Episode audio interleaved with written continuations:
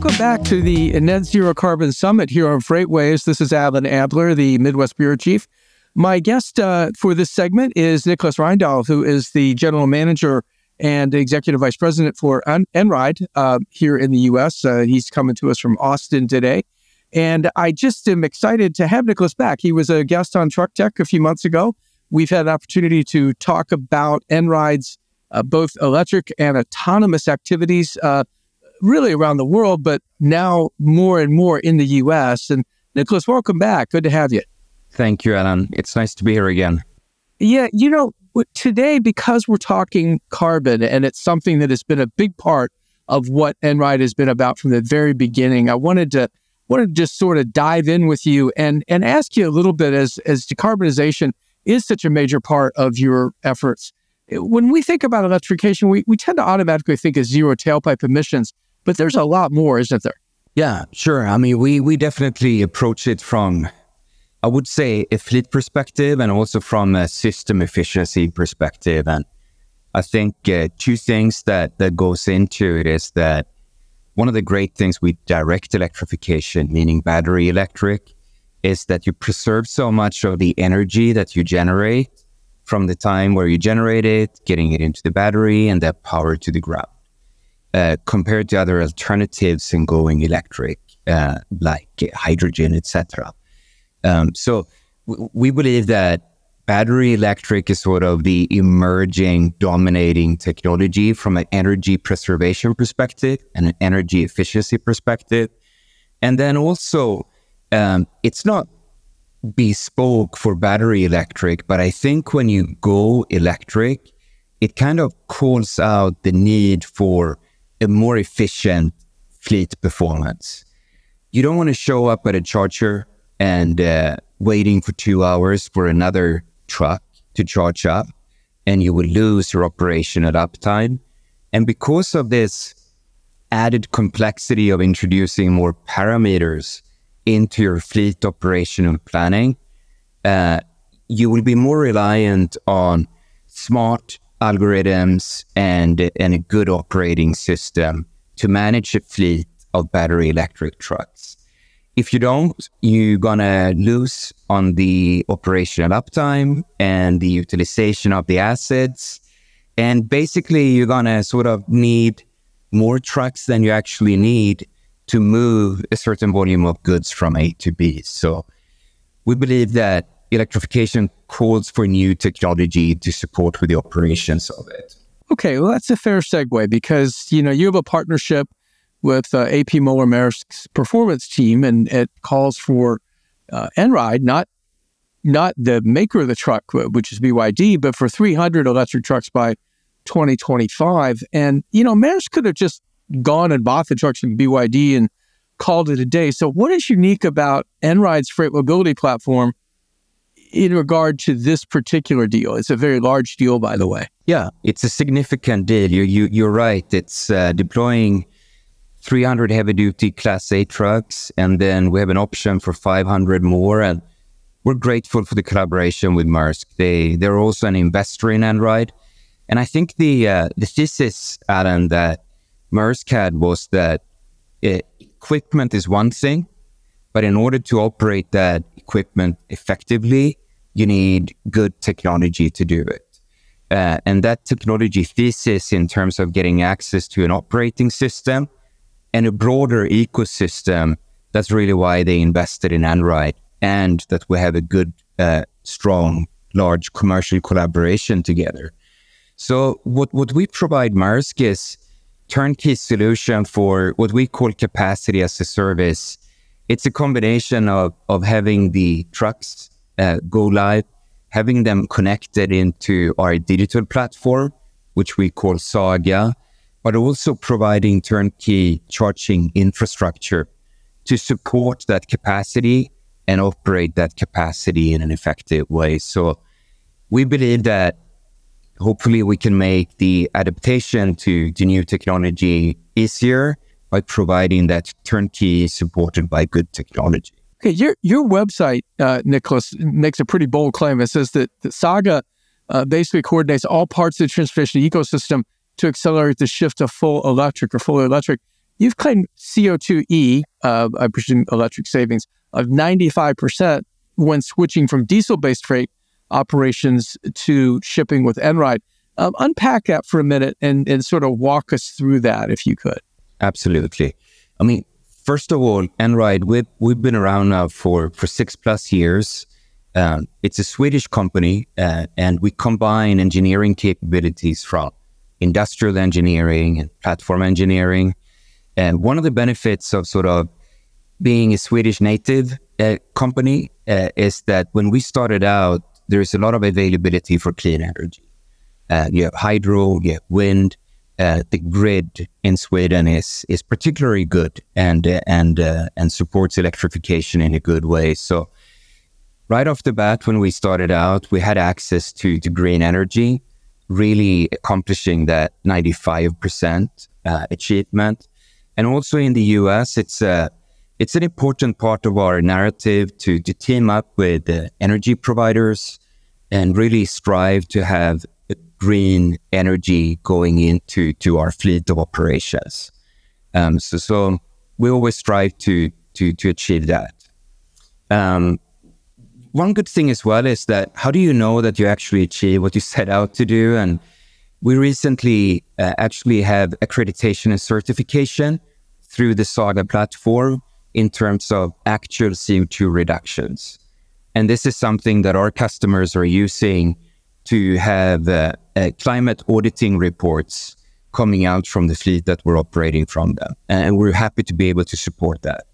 You mentioned, on Saga, the dwell time, when we think of dwell time, it's typically, waiting to be unloaded or loaded. But you mentioned something that's top of the show here that is important, and that is, waiting for charging. So how does Saga affect this, if that's the right way to think about it? At the core of Saga, if you look at the algorithms that we have, it's something that we call VDC, and that stands for Vehicle Driver Charging. And basically what that means is that you have dynamic planning algorithms that take all the parameters in terms of the schedules. So the truck availability, the charging availability and energy availability, the driver schedules, combining that with the operational schedule for a truck each day, including where do you go and pick up, where do you drop off, what's your service windows, what are the resting schedules for the drivers.